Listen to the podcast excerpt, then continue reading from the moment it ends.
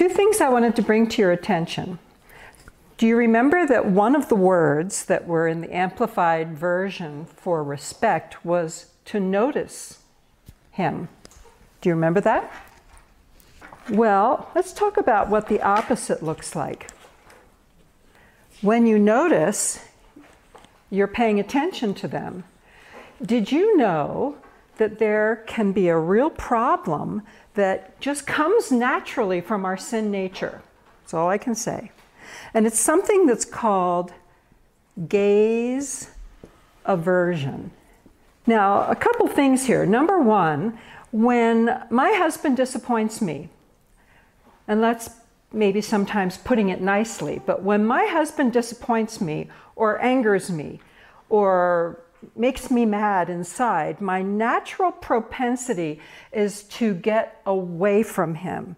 Have you ever been in the car when your husband disappointed or angered you and, fa- and you found yourself clinging to the door. Nobody but me. Right, right. Everybody has done that. Well, that is a form that's a form of polarization and it's what men and women do when we are not happy with our spouses naturally. That's what happens with my sin nature, just naturally propelling Candy forward. And I was taught in graduate school that when I'm in the car and I want to hug the car door, God is calling me to move towards Stan and maybe put my hand on his leg. Now, I must tell you that personally, that is the last thing in the world that I want to do. But God is calling me to do that. And so, do you know what I do? I say, okay, Lord, inside. And I move over and I put my hand on his leg. And I realize that my job is to move toward my husband, not to do the natural thing, which is to hug the car door or the side of the bed. And we all know what we're talking about here. Now, do you see your sin nature at work? Now, if we keep doing these kinds of things, how easy is it for us to move towards divorce? Ah, piece of cake. So let's take a look at this other concept. We were talking about noticing. The opposite of noticing him in all of its gory glory is gaze aversion. And when I first learned about this only a year or two ago, I was appalled because I understood it immediately, and I'll bet you all do too. When I am disappointed or just in general not crazy about being around my husband, the last thing I do is look him in the eye. I'll look anywhere else. And it's called gaze aversion. And it's one of the most destructive things we can do to our relationship. I never even said a word. And I'm practicing with my eyes gaze aversion. So, girls, if you catch yourself ever by chance, and boy, I saw it in myself right away, averting your gaze from your husband, what do you think God's calling you to do? Give him direct eye contact. Now, this is on my husband's good points list in the little corner that's the things Candy must be careful about. I pray about it every day. Lord, help me to not practice gaze aversion, to keep my eye focused on Stan. And you know what? Then I do.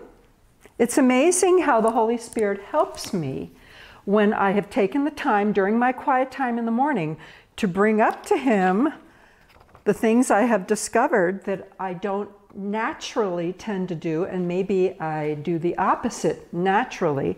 And God, help me to be this because this is what you're calling me to be, that does not come naturally to Candy. Now, I just know I convicted everybody in the room. But I'd like to finish off by telling you an amazing story that follows perfectly with what um, Pam just told you about in, in your class, uh, in your lesson on um, respect.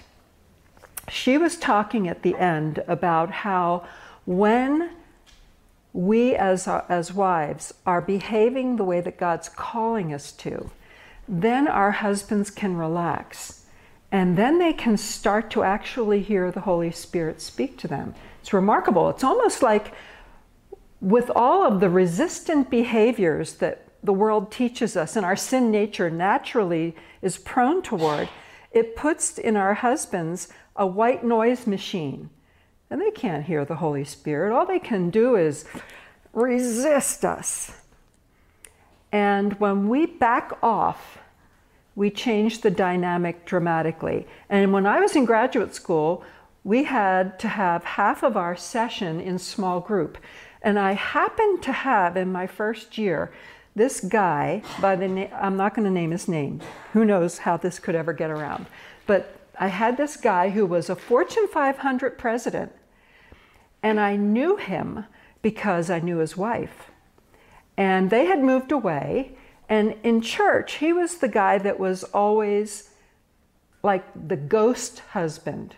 He was, came to church, he was somewhere in the back, and you never saw him, and he disappeared. And the wife was a wonderful, godly, lovely wife. And guess what? She wound up apparently taking the same graduate program I did a few years earlier. And the husband was so impressed that he decided he was going to take the program too. Now, here he is in my small group, and he is telling us how he was impacted by his wife becoming who God was calling him to be. I couldn't believe I was hearing it with my own ears, a man telling us his experience. And so apparently, his wife was challenged by her small group about doing everything for her husband. And you know, it's very easy in our marriages to do this. The husband abdicates, and the wife says, Well, somebody's got to do it. I guess it's going to have to be me. And so then this particular wife was completely managing the home, doing all the bills, running after the kids in every regard, and disciplining them. And who knows what else. And the husband did nothing. He preferred to be a Disney dad. He bought his 16 year old son a red Porsche Carrera. Just take it from there. So, at any rate, he's telling his story. I knew that part because I had seen it happen in the flesh. But he's telling the story. He said, You know, uh, my wife was always doing everything. And I have to tell you, he said, I came to faith when I was in college, but I kind of liked backing off and observing and not engaging within the family and not, not engaging my relationship with Jesus Christ either. And my wife was keeping all the balls afloat in our household. And she stopped. And he said, At first, I was really mad about it. And I was angry with her that she wasn't doing everything that she's done for the past 25 years. And then she very nice and kindly said to me, Well, I'm sorry, dear, but I do think that these these responsibilities belong to you, and no, I won't be doing them anymore. And that's where she left it. And he blustered and blustered, and then over time, she still wasn't doing the things. And he didn't say what the things were, but we could fill those in easily enough on our own. And then he said, You know, I, I finally realized, well, maybe I'm going to have to do them. And so he slowly started taking responsibility for things within the home that he always should have. But to be fair, she made it so easy for him to abdicate those responsibilities to her. And so he said, and you know, he said, after a while, I just felt better and better about myself.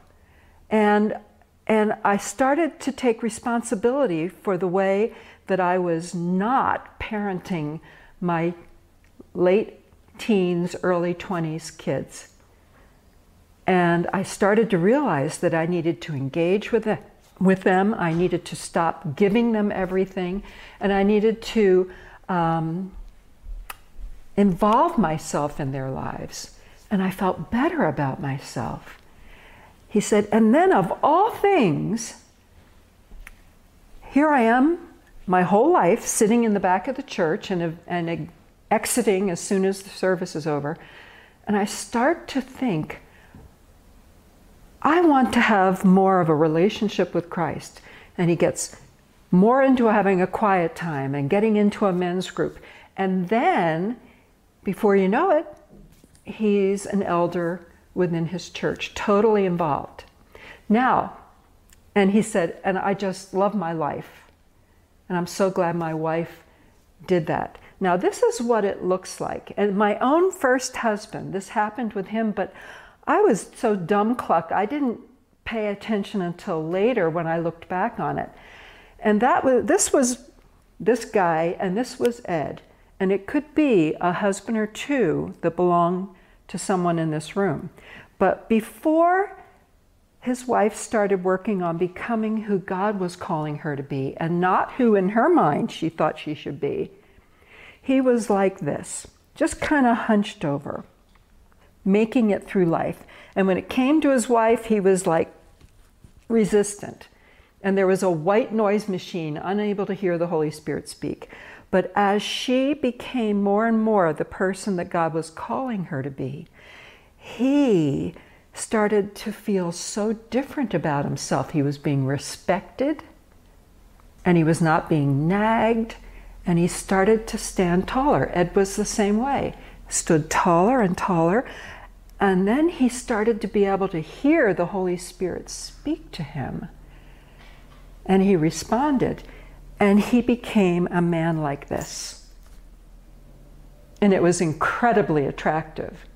My Ed was incredibly attractive, and he went on to become the uh, head of the mission board at our church and a deacon himself at the church we were in. And everything changed over time. And this guy is telling us the same thing. He is now this guy, not just this guy when he's working as the CEO of a Fortune 500 company, but this kind of a guy in his home. Which, by the way, who we are at home is the real truth about who we are. So I just wanted to tell you that story because it was so amazing to me to actually hear it out of the horse's mouth. You're going to find, oh, if I can just give you another thing to really make you happy. Toward the back of your, towards the very back of your um, packet, there's something called Proud Spirits, Humble Hearts. And it basically will say that this is what a proud spirit looks like, and this is what it looks like when we're humble. And maybe I should just read one of them to get you started. Proud spirits, pro- unbroken people, will focus on the failure of others. Humble spirits will be overwhelmed with a sense of their own spiritual need. So you'll find as you go through these two pages that it's very challenging. Sorry to put that on you, but it's valuable. It's helping us once again to understand ourselves better. I hope that you enjoyed the upward and the downward spiral in last week's packet. Boy, I'll tell you, I told you that, that week five would be the depths of the hardest part of this whole course. And I'm going to help you to see it even more right now. But it's going to be way easier after this week, okay? The downward spiral. She tries to usurp his power and get her own way. So he feels disrespected and emasculated. So he treats her as an adversary or competitor. So she self protects, fills her own needs, and closes him out. So he feels unneeded, unimportant, belittled, and disregarded, and then you can just keep going in the downward spiral from there. Anyone ever noticed that? And I'm really good at it. You're the only one in the room who's really good at it. Now let's look at the next page at the upward spiral because this is our goal. And it means leaving the world and the worldview far behind us. This is the upward spiral. She follows her husband's headship with voluntary cooperation. So he feels respected and empowered. So he cherishes, loves, protects, and serves her. So she admires, respects, and prefers him even more. So he feels like a hero and he loves and honors her even more, treating her like a queen. And it's this upward spiral. And I observed that happening with Ed and me. The interesting ways that the Holy Spirit inspired Ed to love me better and better as I was learning to be what God was calling me to be to, be to Ed. It was very nice. I really enjoyed being on the receiving end of that. And I don't know that I expected it. So, girls, do any of you have any laboratory experiences this week that you would be willing to talk about? And I will make sure that you remain nameless for anonymity's sake for the video. The great news is that you never really fail when you fail, feel like you failed, because as we ask the Holy Spirit, how could I have done this differently? And you already have the answer. Now, your job is to cut yourself some slack because it was the time of the month. And the reality is that is a reality. Yeah. okay? But in the most in the most perfect of worlds, you would have switched and traded mm-hmm. and gone down, and that means you're abdicating a very precious thing to you, which is spending time at bedtime with your daughter and you're saying, okay, Lord, I'm letting this go so that I can honor my husband. And we're not going to go to the places that make us mad because by golly, it was right where I told him it was. We're not allowed to go there. Okay, Lord, I'm just not going to let myself go there. And so I let it go. Yeah. Rather than torque myself up the way I could so easily go. But the reality is, if I did do that, it would be all pride. It would be Candy needing to build Candy up and show that I'm bigger and better than he is. And so this is a great learning experience. A really good one. And, and don't you kick yourself Instead, be grateful for the opportunity to observe it and to learn from it because I guarantee you, knowing that you're going to go to the Holy Spirit, He is, at a time like that, He is going to help you to remember this newly imprinted experience and help you to go the best way. Oh, and by the way, the time that you didn't get to spend with the baby, God more than takes care of that. And nobody's going to miss that. And you're not going to allow yourself to because you're doing what God's calling you to do. So we don't dwell on what I didn't get to have. We just don't even go there. And that's where you're headed. And in the midst of where that's now going to go, your husband's going to feel respected more than ever. Because he's going to realize how stupid it was that he didn't find those keys. And he's going to think, she didn't throw it in my face. Oh, I'm so grateful. What can I do to show my appreciation? So it was a great learning experience. Thank you for the courage to share it. That's what I, you know, I so appreciate when you're willing to have the courage to share because then we all learn. So it's an act of love for all of us when you're willing to share. Well, and I'll say one quick thing after being with my grandchildren and um, their children. That is the worst time of the night. Yes. You know, that bedtime. The H hour. Worked all day, you've worked all day. You're just wanting to kind of bring that to a close. And emotions are extra high right then. That's right. Girls, I learned early on because my husband worked 24 7. I was it. I didn't have my husband coming home at 5 o'clock to cut me a break or whatever. And so I learned at 4 o'clock. 4 o'clock was an important time to me to go back and regroup with the Lord to cover me during the H hours, I called it, of the rest of the day until my kids were asleep and I could finally crash. And how in the world can I do it and do it so I please you, Lord? I need a ton of your energy, is what I need. And you're, you're right on it there. You absolutely are. Thank you for that. Anyone else?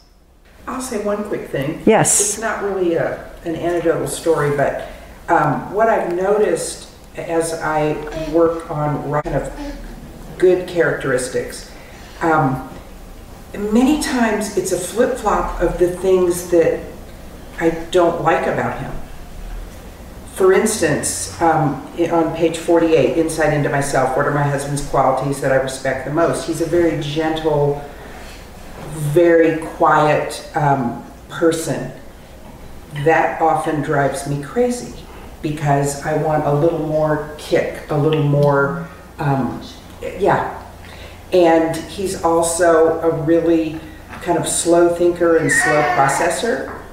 And there are times when I want that quick, quick answer. Come on, can't we just make this decision? Can't we move ahead? And he's he doesn't show a lot of emotion, and um, that can be great in in many tough situations. But as the wife, sometimes I want a little bit more. So I'm kind of seeing that the things I like about that I like that I love about him mm-hmm. are also it's the push and pull that you just kind of mentioned. You know, your husband sounds like he's an introvert, mm-hmm. and you're an extrovert, mm-hmm. and you're a woman. So you have twice as many words inside of you to come out mm-hmm. by virtue of being a woman that a man has. And it is helpful for us to understand that. That our men are, are going to, if they're quiet, they're thinking and they think before they speak, which is a very beautiful thing. You want to hear anything they're going to say. Us, we run on at the mouth. Do you necessarily want to hear everything that we have to say? I don't know. Sometimes. So it's something that we can appreciate in our husbands. And once again, when you do the Myers Briggs, you are understanding how he is wired differently than you. And in the ways that he is the same as you, you still have gender differences, which are going to be interesting. And so everything for us is in the learning to understand our husbands. And the other piece to it is learning to understand what God's calling us to be to that husband. And my bet, and I'm making a bet on this, is that as you are learning to apply You've got five lessons now to get under your belt of the 10. As you are learning to apply them and learning to do them following Jesus' feet, you have no idea who your husband's going to be. And my bet is that the things that bug you are going to go away. Partly because you will understand him better and not have a spirit of demandingness about things, because that's what we tend to do and partly because he's going to be freed up so that he can then say, gee, you know, she could use a word from me right now. I think I'll say it. It's going to be amazing. It is amazing how our husbands respond when we are not reacting. But when we are reflective responders, which is our goal now. So, our goal and I pray for this every day. It's one of the things on my list right over here. I pray for God to help me to be a reflective responder. That means rather than knee jerk reaction candy, instead I am saying, Lord, how do you want me to respond to this? And partly He's much of the time reminding me to go back to a lesson, and that's what I call you to be. Okay, that's what I better be, Lord. Help me. That's where we're headed. And it's incredibly powerful and incredibly exciting because every single place that Jesus Christ takes us is so worth it. Very exciting. I had so wanted to read to you, just for you, Psalm 139, just a piece of it. And I'm going to be reading from the Passion Translation, the TPT translation. Just for you, okay? This is 139.1. Lord, you know everything there is to know about me. You perceive every movement of my heart and soul, and you understand my every thought before it even enters my mind. You are so intimately aware of me, Lord. You read my heart like an open book, and you know all the words I'm about to speak before I even start a sentence. You know every step I will take before my journey even begins. You've gone into my future to prepare the way, and in kindness you follow behind me to spare me from the harm of my past. With your hand of love upon my life, you impart a blessing to me. This is just too wonderful, deep, and incomprehensible. Your understanding of me brings me wonder and strength. Where could I go from your spirit? Where could I run and hide from your face? If I go up to heaven, you're there. If I go down to the realm of the dead, you're there too. If I fly with wings into the shining dawn, you're there. If I fly into the radiant sunset, you're there waiting. Wherever I go, your hand will guide me. Your strength will empower me. It's impossible to disappear from you or to ask the darkness to hide me for your presence is everywhere, bringing light into my night. There is no such thing as darkness with you. And I could go on and on, but I'll leave that for you girls to read. But do you hear his love for you? He knows all of what I just read to you about you and about me. And he still thinks we're the greatest thing we ever that ever happened. Let me pray for you. Father God, thank you for this outrageous, incredible love that you have for us. It's too huge for us to even imagine, but our hearts are so grateful for it. So now, Father God, I pray that you will bless all of us this week with all the blessings that you always wanted to give us if we would just ask. I pray that you will help us to jump off the cliff and trust you and find you faithful. I pray that you will keep us far from evil so that we don't cause you or anyone else harm. And Lord, I'm going to ask all of these things in your most precious name. Jesus. Amen. Have a great week, girls.